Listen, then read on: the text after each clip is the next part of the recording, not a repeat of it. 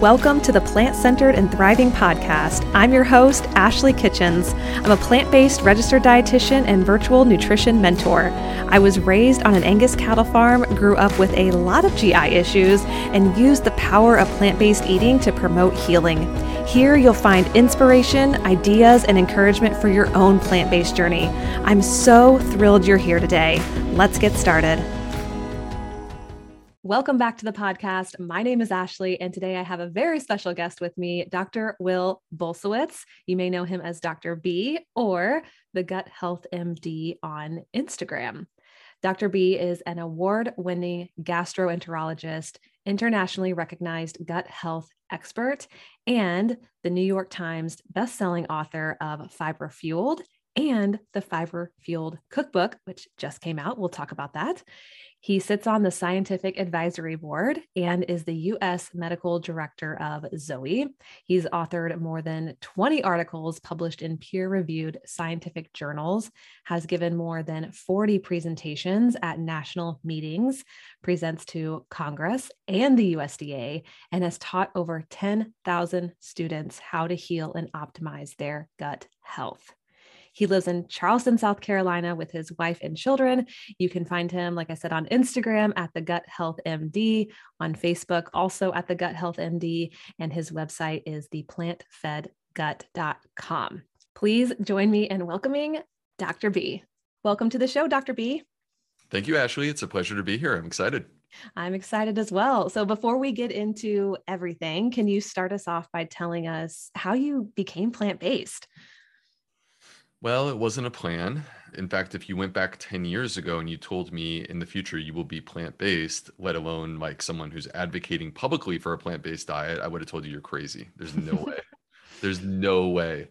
Because 10 years ago, all my favorite foods were like not the plant based foods. I mean, yes, there was, uh, you know, if I went to Jimmy John's, they put like alfalfa sprouts on my Jimmy John's sub- submarine sandwich. Of course. But that was like, yeah, that was like the extent of it, you know? There was no dedicated interest or desire to increase the um, amount of plant food in my diet.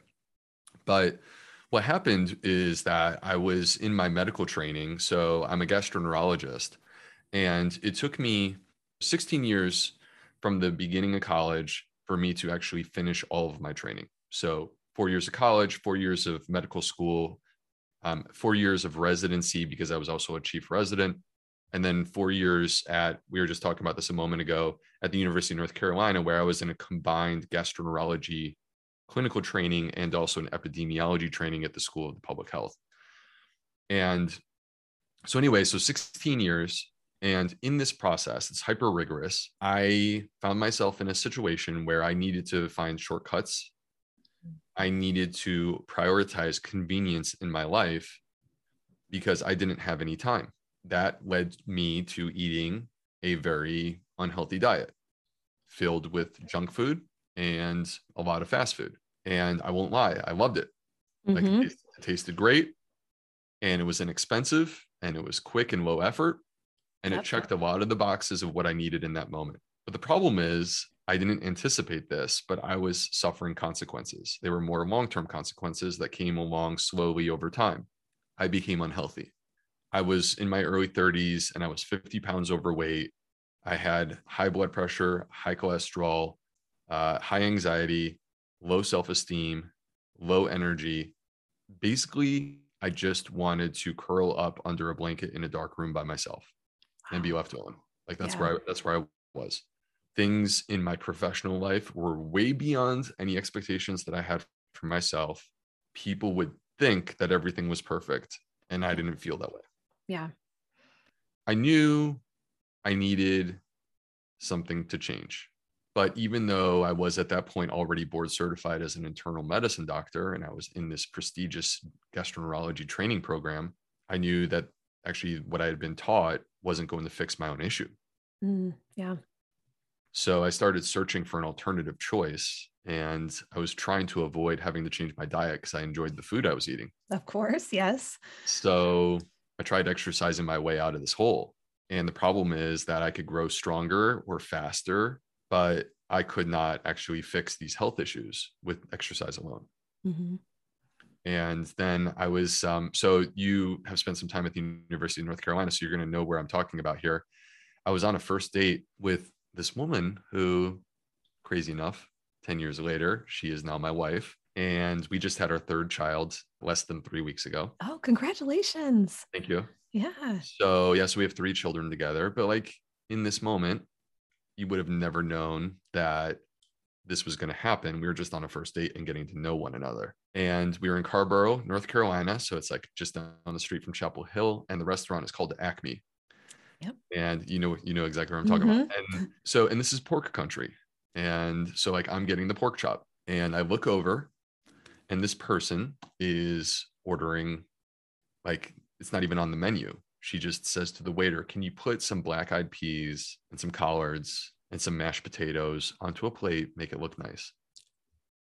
And so the waiter obliges her and she cleans her plate and she raves about how delicious it was and she looked amazing.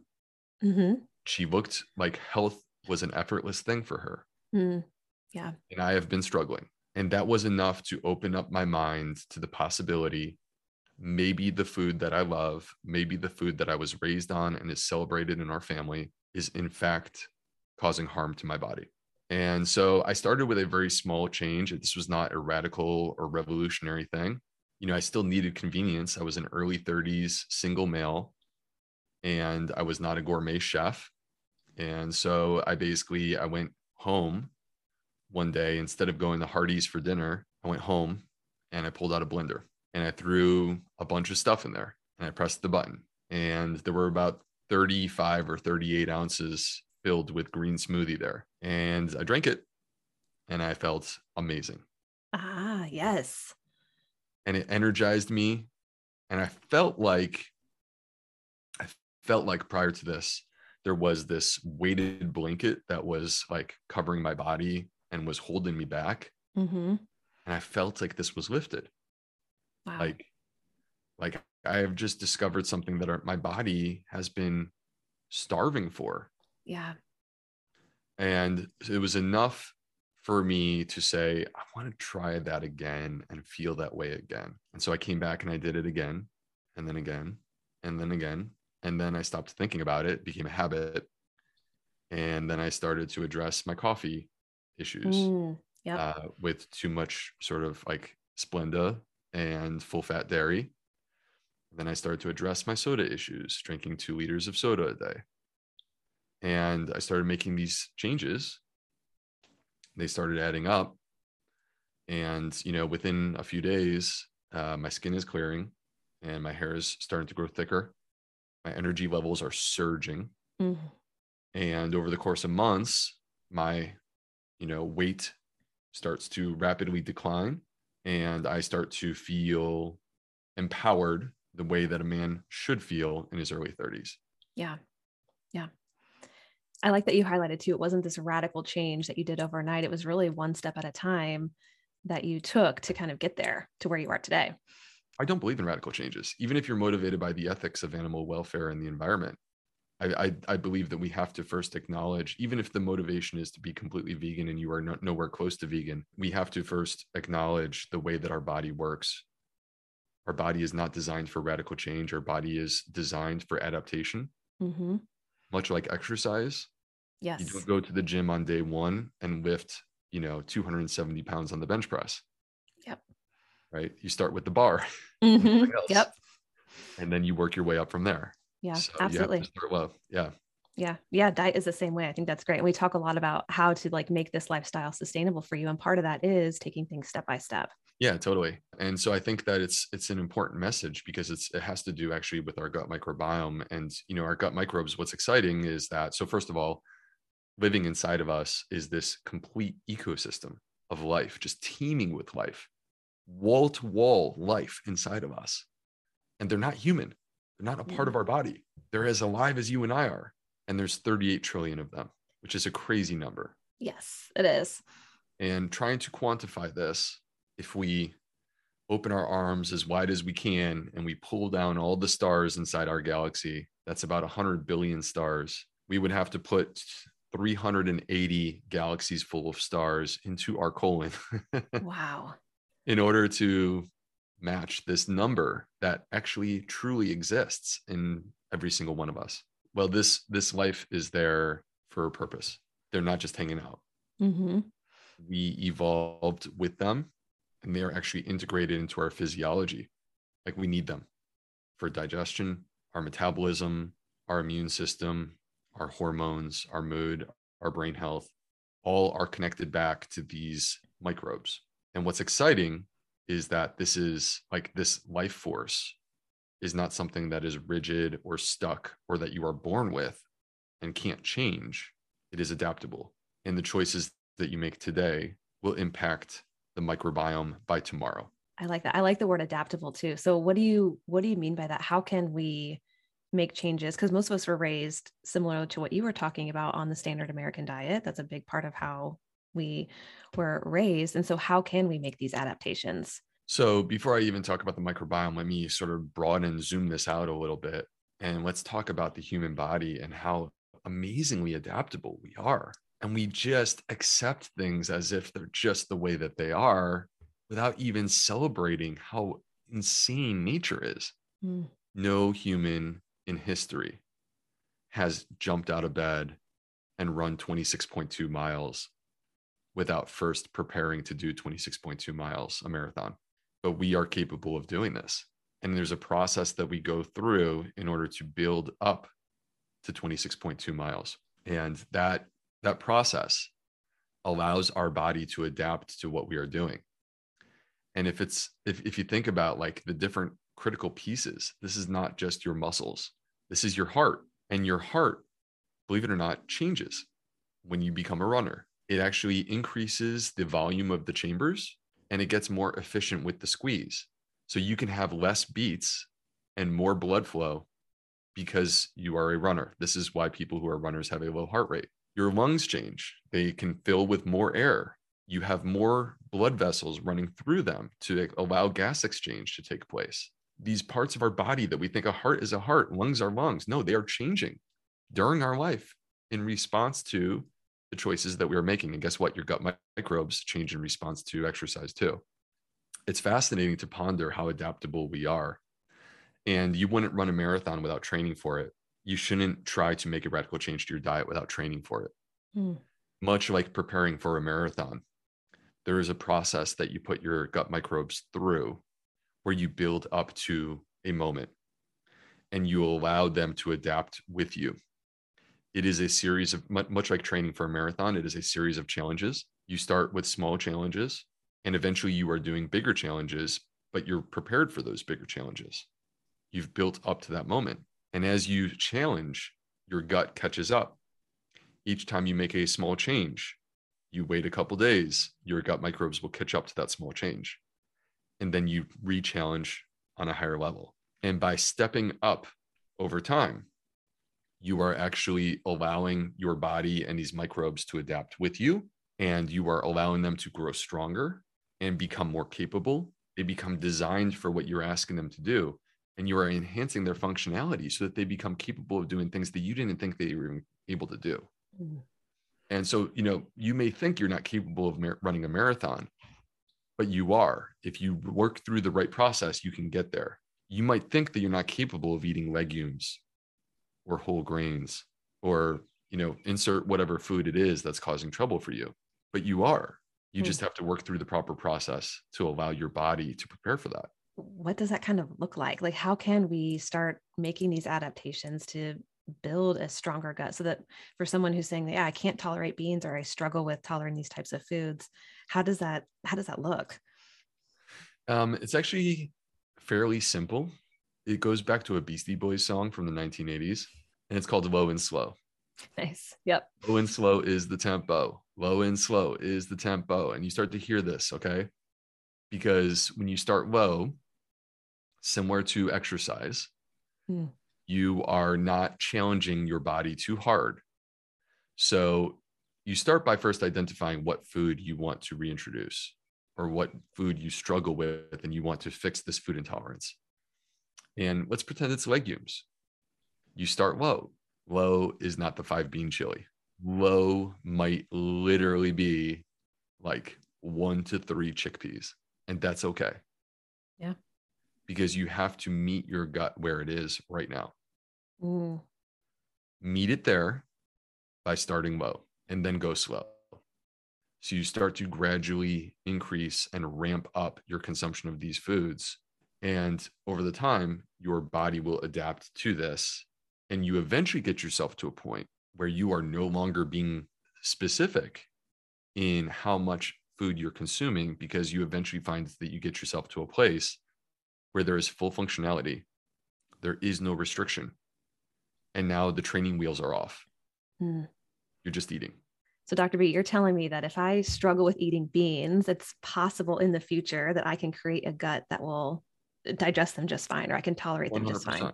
100%. There is no doubt in my mind. But the but the issue is that you you have to accept that the solution is not deprivation. Mm. You have to accept that the solution is actually reintroduction. Hmm. And to create an analogy that will help people to understand this you know we we tend to believe what our intuitive mind tells us like oh if it causes pain then it must be bad. Right. Right? And if it feels good then it must be good. Yep. But that's not tr- true. When i was eating ultra when i was eating the junk food fast food diet i felt great when i was eating the food. Of course. Right? That doesn't that doesn't mean that it was good for me. Yeah. And we can all think of a lot of sort of uh, substances that you could introduce into your body that make you feel good. That doesn't mean you should be doing them. Yep. When it comes to pain, there are scenarios where I'm not saying the pain is good. I'm not saying embrace the pain. I'm not saying that. What I'm saying is that sometimes the thing that can cause pain, you actually just need to rehab to overcome Mm. the pain. If you hurt your knee, there is one solution that allows you to exist without pain in your knee. Stop walking. Yep. And you will suffer the consequences of that. No one makes that choice because we all want the functionality of being able to walk and run and play Mhm. tennis or basketball, right? We want to restore that functionality and be back to that. And the process of restoring functionality is not avoiding the knee, it is working through what's happening with your knee to rebuild it, to make it stronger, to restore that functionality. You do this with a physical therapist, they help and guide you, and you end up in a place where there is no pain and it's fully functional. When you suffer consequences from legumes, the solution is not to avoid the legumes. That's like stopping walking. The solution is to have an approach guided by, like, I could be your physical therapist, or you could work with a registered dietitian. But you work through a process of basically challenging your gut with legumes slowly, incrementally, not in a way that causes pain, but instead in a way that's below the level that causes pain. And in doing this, you basically are able to restore functionality and then the training wheels come off and then you can consume and the food that was your enemy is now your friend Mm. Which is really encouraging because I feel like low FODMAP, you know, is is pretty popular. So is gluten free um, for people who don't necessarily need to go gluten free. And then also there's all these tests that you can take online that show you what you're sensitive to so that you should eliminate, you know, 20, 30 plus foods from your diet. But you're saying our our gut is adaptable. We can rehab our gut so that these 20 plus foods that we're eliminating don't need to be eliminated. yes and i want to comment on those real quick uh, so research studies that have looked at a low fodmap diet where people stay low fodmap or a gluten-free diet where people stay gluten-free or a paleo diet where people eliminate legumes and mm. whole grains. In all cases what we see is that the gut microbiome becomes less healthy. And in my clinical experience if you derive a benefit from a symptom perspective like if you say oh my gas and bloating are better it's a temporary improvement. And then actually the hole ends up growing deeper. Wow. because your gut microbiome becomes less healthy. So now new food intolerances start showing up. It is uh, a spiral into something that you don't want to get into, when in fact we could be building up towards something that's better. And the low FODMAP diet, by the way, was never meant to be implemented the way that it is being implemented on the internet. It's Yeah. a misinterpretation by people who don't actually understand the development of the low FODMAP diet, which was at Monash University in Australia. And the diet was always meant to be temporary elimination, temporary restriction, and subsequent reintroduction and escalation. So the way that I am teaching is the way that Monash University intended the low FODMAP diet to be, because it allows you to bring these foods back on board. Why would you bring these foods back on board? You bring them back on board because these are prebiotic foods. They feed and nourish your gut microbiome. And the last thing I want to add, add real quick, Ashley, these tests, uh, they are widely available. You can actually yeah. do them at home, right? Blood tests, poop tests, hair tests, saliva tests. Like I don't even know what other bodily thing they're going to come up with, but um, I have not come across a study that has validated these tests. Mm.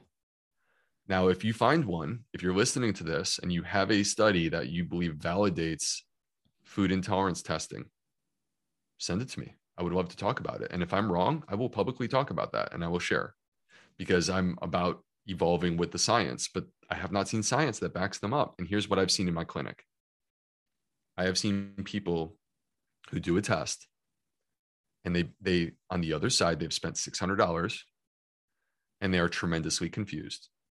Yeah. And they don't know what to do because the test says that they have a food intolerance. And they go dr b when i eat that food i feel fine. Okay if you eat that food and you feel fine you do not have a food intolerance. By definition a food, to- food intolerance is the manifestation of symptoms that come from food. Flip side there are things on the food intolerance test that were not positive. And they say, but Dr. B, when I eat and I consume garlic, like it hurts. I have pain. The test says that I should be eating garlic. Yeah, that's that would be a false negative. Once again, these tests are not accurate. You know what's accurate? Quite simply, the process that you and I are discussing right now, which is being systematic and knowing how to remove a food see how you feel, and reintroduce the food. And by basically doing it in that way, you can determine whether or not you have a food intolerance. And then once you know what's food, what foods you're, you're intolerant of, you can go through a process of healing the gut and bringing them back on board, like we're talking about. Yeah. And I'm sure you see this a lot, even with fad diets as well. People who chase fad diets or who have a history of dieting for a lot, large part of their lives changes in the gut microbiome as they do that as well. It sounds like a kind of a similar situation. Yeah. So if you think about a fad diet, let's pretend it's January 1st and like you're doing a cannonball into this brand new diet that's um, super popular among your friends or the people that you work with. All right. So this is a radical change. Um, and your body is not designed for radical changes. And you are putting a stress or a strain on your body in doing this we are very familiar with the idea of yo yo dieting. This is what happens when people often do fad diets. The reason why is because your body is not adapted to what you're doing. You may actually lose some weight in the process of doing this. But the problem is that you have not created healthy habits and it's not sustainable. Mm. Yeah. And so you get into 30 days and you're not really truly more well off for it, even if you have lost weight. But then the problem is your 30 day thing is over and you go back to eating the way that you used to eat and your weight skyrockets. And you actually, believe it or not, are less healthy. Even if you end up at the exact same weight that you started at on January 1st, you actually end up less healthy than when you started. Mm. Because when you lost weight, you lost not just fat, you also lost muscle mass. And when you gained it back, you did not gain back your muscle mass. And so um, I'm a believer in small, simple, common sense, sustainable choices performed on repeat. Mm. I think that the one health hack that truly exists, like I'm not a big believer in health hacks. I think that they're kind of uh, a mirage. Mm-hmm. But the one health hack that does truly exist is the idea of healthy habits. Because if you can sustain something to the point of turning it into a habit, then you have something that will pay dividends for your body without you even thinking about it. Yeah. That's empowering. Yeah. Yeah, it really is. Yes. So with that too, Dr. B, I wanted to ask you, how does our gut influence our cravings because similar to what you were talking about before is like when we're eating the standard american diet i mean the foods taste good and that's kind of what we crave um, but how how does our gut affect our cravings and our taste buds well we believe that the gut does affect cravings and taste buds there's still room for additional study in this arena uh, we're kind of just getting started but like as an example i would imagine that some of the listeners absolutely love chocolate and crave it. of course. it mm-hmm. and there are some listeners that are probably like right now they're saying eh, you know i like it but i could leave it too I'm not, i don't really care that much okay they have actually discovered that among listeners uh, among people who crave chocolate there is this metabolite that is present that explains like oh man like you want this chocolate because there is this metabolite or this thing in the blood that is present. And where does that come from? And the answer is your microbiome. Hmm. your microbiome is actually sending a signal which is basically motivating you to gravitate towards this food. Now this is one specific example of how we can develop cravings towards specific foods but I think that it's likely that there's a process that exists for many foods where the gut microbiome is involved in creating our uh, cravings. And I will just say that I think the just sort of general anecdotal experience of most people who change their diet to a plant-based diet is that they will they will agree and discover that the foods that you once loved and craved it takes a little bit of time like yeah four to eight weeks, but you actually stop craving those foods. Hmm. You may feel that you're addicted to whatever it may be sugar or red meat. And you actually, when you emerge on the other side of this, that addiction is gone. Those cravings are gone. And instead, you start to develop cravings for foods that you never thought you could actually be obsessed with. Yes. And so, like, you know, this part of how I knew this is that I would go, for example, on whether it be vacation or a business trip, but you're away from your usual routines for a couple days. And you're coming back on the plane. And what are you thinking about on that plane, that return flight home? You know, you're going to go hop in your car. Where are you going? Where are you going to go for dinner? And for me back in the day, it would be like, okay, I'm getting a ribeye steak and a glass of red wine. And now it's like, okay, I can't wait to go to that salad shop with a kombucha. It's going to mm-hmm. be awesome. yes. Yeah. So over time, your taste buds change. And it, it, does. I think that's a good point too. It takes a little bit, especially when you're transitioning to plant based, which a lot of people listening here are, that it takes some time to maybe get through some of those cravings that you once had. Yeah, totally. It takes time. And, you know, I think that it's important, like, to, we've been generally talking about this, but it's important to acknowledge that this is a process. Yeah. Yep. And it's kind of like taking a, uh, following a, a trail. All right. So it's not a roadmap, it's not precise and perfect. You're exploring and you're moving towards your goal, right? Your goal is to, like, end at the other end of that like end at the other side of that trail. Maybe it's the top of a mountain with a beautiful view something like that right? You want to get there but it's a journey. And it's not a perfect journey. You might stumble on a route. You might take a pause off to the side for a little bit and get mm-hmm. lost right? But at the end of the day if you make progress and you ultimately get to that end point which is your goal you should feel good about yourself. You have accomplished it. Yeah, definitely. Well, I wanted to switch gears and ask you about probiotics. Should we all be taking one? When should we use one or shouldn't use one? Or what are your thoughts on that? So, probiotics are living microbes that have been demonstrated through clinical research to have benefits for human health. You have to fit those criteria. You have to be a living microbe and could be bacteria, could be fungi. You can't just be any bacteria or fungi. You have to actually have clinical research backing up that you can help humans. Probiotics exist inside of us, they're already there. And quite simply, if you feed them, they will become empowered. Probiotics exist in fermented foods.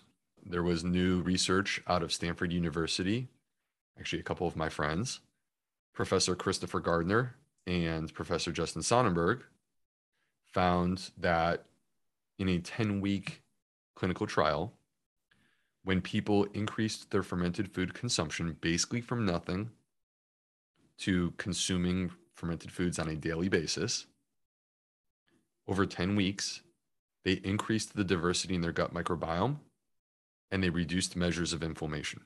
So, those are to me two options that every single one of us should be doing. We should be feeding and fueling our gut microbes that are already there, and we should be turning towards fermented foods because most of us are not. Mm. Do we need a capsule that contains probiotic bacteria?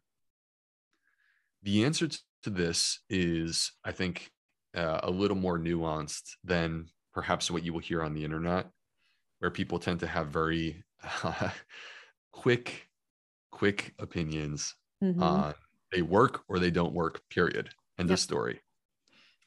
And so here's the issue, Ashley. You have a background in public health. Let's talk about randomized controlled trials. Great. Okay. So this is the gold standard. We basically are acknowledging these as the best test aside from uh, a systematic review and meta-analysis. We're, we're compiling, you know, the totality of data and, and sort of eliminating bias. But like a randomized controlled trial, uh, we will compare two things. So, like if it was a probiotic trial, we will take a group of people and we will give them, you know, a month of probiotics, and then they will cross over and they will do a month of a placebo. And they can't tell the difference. And in a perfect world, we don't know the difference either. And they're just doing this and they're reporting how they feel. And then after it's all over, we we basically, you know, compile the data and we say, okay, well, this is what we see. Do the probiotics work? Okay. In order to say that the probiotics work, it has to be like a significant difference that we can measure with our statistics. Here's the problem there's a problem with randomized control trials, they're imperfect because they are population averages. Mm. And we are unique individuals.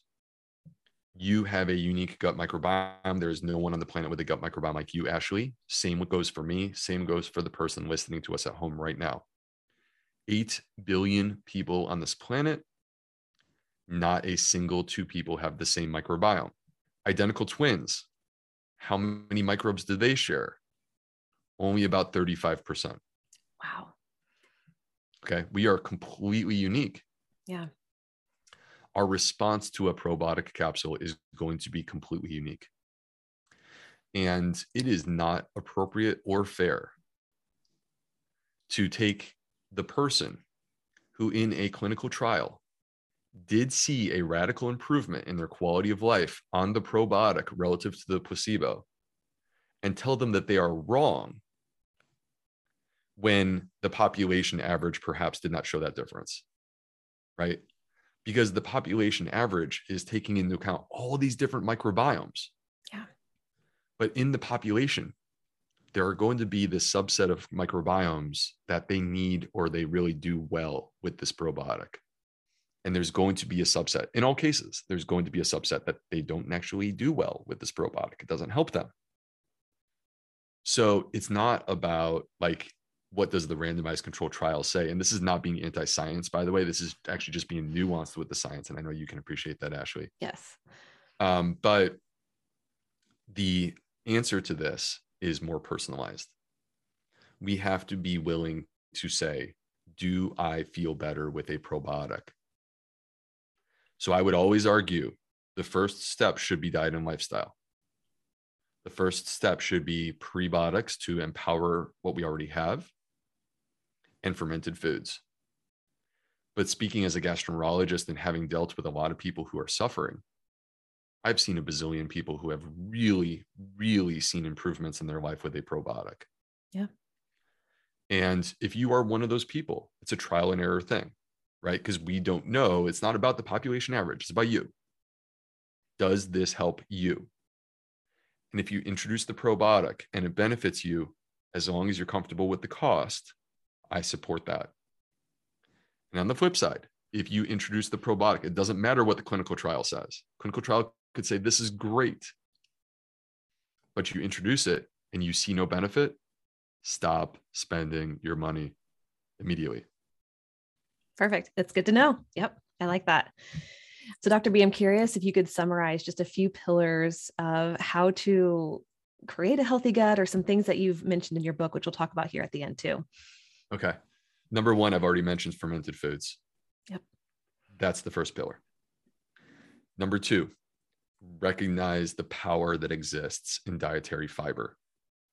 If I walk out in the street, 19 out of 20 people in the United States are completely inadequate in their fiber consumption. And they're asking, where do I get my protein from? And they're way over the top in terms of the amount of protein that their body needs, but they are wildly inadequate in their fiber. They need to start asking, where am I going to get my fiber from? And the reason why is because in my favorite fiber trial of all time, this was a uh, systematic review and meta analysis. Andrew Reynolds, The Lancet, 2019.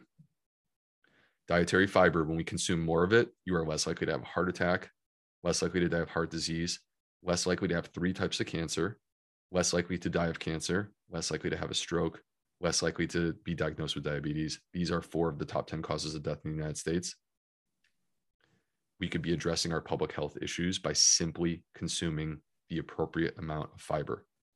And the reason why it works is because fiber is prebiotic, it is fuel for your microbiome. And when it contacts your microbes, they produce short chain fatty acids, which are the most healing, most anti inflammatory compounds I've ever come across in my 20 years of study in medicine. Mm. We need fiber. That's number two. And I'm, I'm assuming you're not talking about like a fiber bar or like a powder fiber. So there can be benefit to prebiotic fiber supplements, but this should not it should never be that we're trying to supplement our way out of a bad diet. It should be that we are changing our diet to include more dietary fiber, and there may still be a role for some prebiotic fiber supplements. Okay. Number three, it's not just grams of fiber, as you as you just mentioned, Ashley. It's not just grams of fiber, it's varieties of plants. Every single plant has fiber, you don't have to ask me where the fiber is. It's in the plants. It's easy. Every single plant has fiber, and every single plant is going to feed specific families of microbes. They, it's hard to imagine because they're invisible to our naked eye, but they're alive and they're much like us. They are picky eaters. So they don't all like kale we need variety because when we eat a variety of plants, we are feeding all of them. So perhaps the most important of the four pillars focus on variety in your diet. This is applicable to everyone. I don't care what diet you eat, it could be any diet. I'm glad you're here. And eat more variety in your diet. Mm. Abundance, not restriction. Um, I should just add real quick this is not just, by the way, a Dr. B ism or idea. This is actually clinically validated, the largest study to date combining diet and lifestyle with the health of our gut microbiome found that the single most powerful predictor of a healthy gut microbiome was the variety, the diversity of plants in our diet.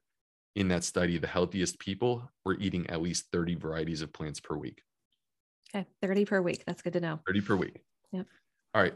And then number four, I think it, it, it's worth saying this it's so easy for me, and I'm very guilty of this, and I've just proven it based upon our show so far to date. It's so easy for me to just focus on nutrition the whole time and pretend that the only thing that matters is the food that goes in your mouth. But you can heal your gut without lifting a fork. Lifestyle. Don't lose sight of the importance of well rested sleep and movement, like staying physically active. This is not just an in the gym thing taking a walk in your neighborhood is amazingly good for you. And um, stress, mm. reducing stress, dealing with things that are unsettled in our life, and um, circadian rhythm. So it's kind of sleep, but it's kind of not. Because the thing is, you could get eight hours of sleep, but playing on your tablet or phone or laptop or in front of your television from eight o'clock until 11 o'clock at night is disrupting your sleep hormones. And you may sleep for eight hours, but it is not well rested eight hours of sleep. So it's important for us to be cautious about like engaging with technology late in the evening. It's a better time for us to be unwinding and reading a book. Yeah. Reading a book like Fiber Fueled, perhaps like Fiber Fueled or my new book, The Fiber Fueled Cookbook. Yes, which when this airs, it'll be out and you'll definitely have to check it out because it looks amazing. Dr. B showing it right now on the screen. Yes, super yeah. exciting. And and what's cool is that I was I try to be, you know, I, I try not to be too promotional about um, my book in the middle of the show, but like most of the show, if you've enjoyed the show, we have touched the tip of the iceberg of what you're going to find in my new book, The Fiber Fueled Cookbook. Because the book is more than a cookbook. It, it does contain 125 recipes. It's full color photography. Um, I think you guys will love the photography. It's beautiful. But it goes beyond just this. Um, actually, the recipes don't start until the back end of chapter four. Nice. There are 11 chapters and I teach an entire methodology. Everything that we've talked about, restrict, observe, work it in, that's actually in the book. Low and slow is the tempo. That's called training your gut. That's a chapter in the book. One thing that we haven't really talked about in great detail is like, how do you find the root cause of your problem? I have a letter for that. G, Genesis. Hmm. What's the root cause of your problem? And what I've built is something called the growth strategy. Genesis, restrict, observe, work it back in, train your gut, and then like literally two minutes ago we talked about stress and exercise and you know blue light and that's holistic healing. Yeah. So this is the growth strategy g-r-o-w-t-h this is how you actually train your gut optimize your gut overcome food intolerances. That's what i'm teaching in this book. It's all new Oh, it's exciting. So definitely go out and check out Fiber, the Fiber Fueled cookbook. And if you haven't read Fiber Fueled yet, also pick that up while you're out as well, because it is an incredible book as well. And like you said, what we talked about is just the tip of the iceberg to the content that you have in these books. Yeah, and I and I have so much more to be honest with you. You know, I got a lot to say, and I I'm I'm just I feel like my position, Ashley, it's this was not the plan. This is just where I woke up one day found myself. Yeah.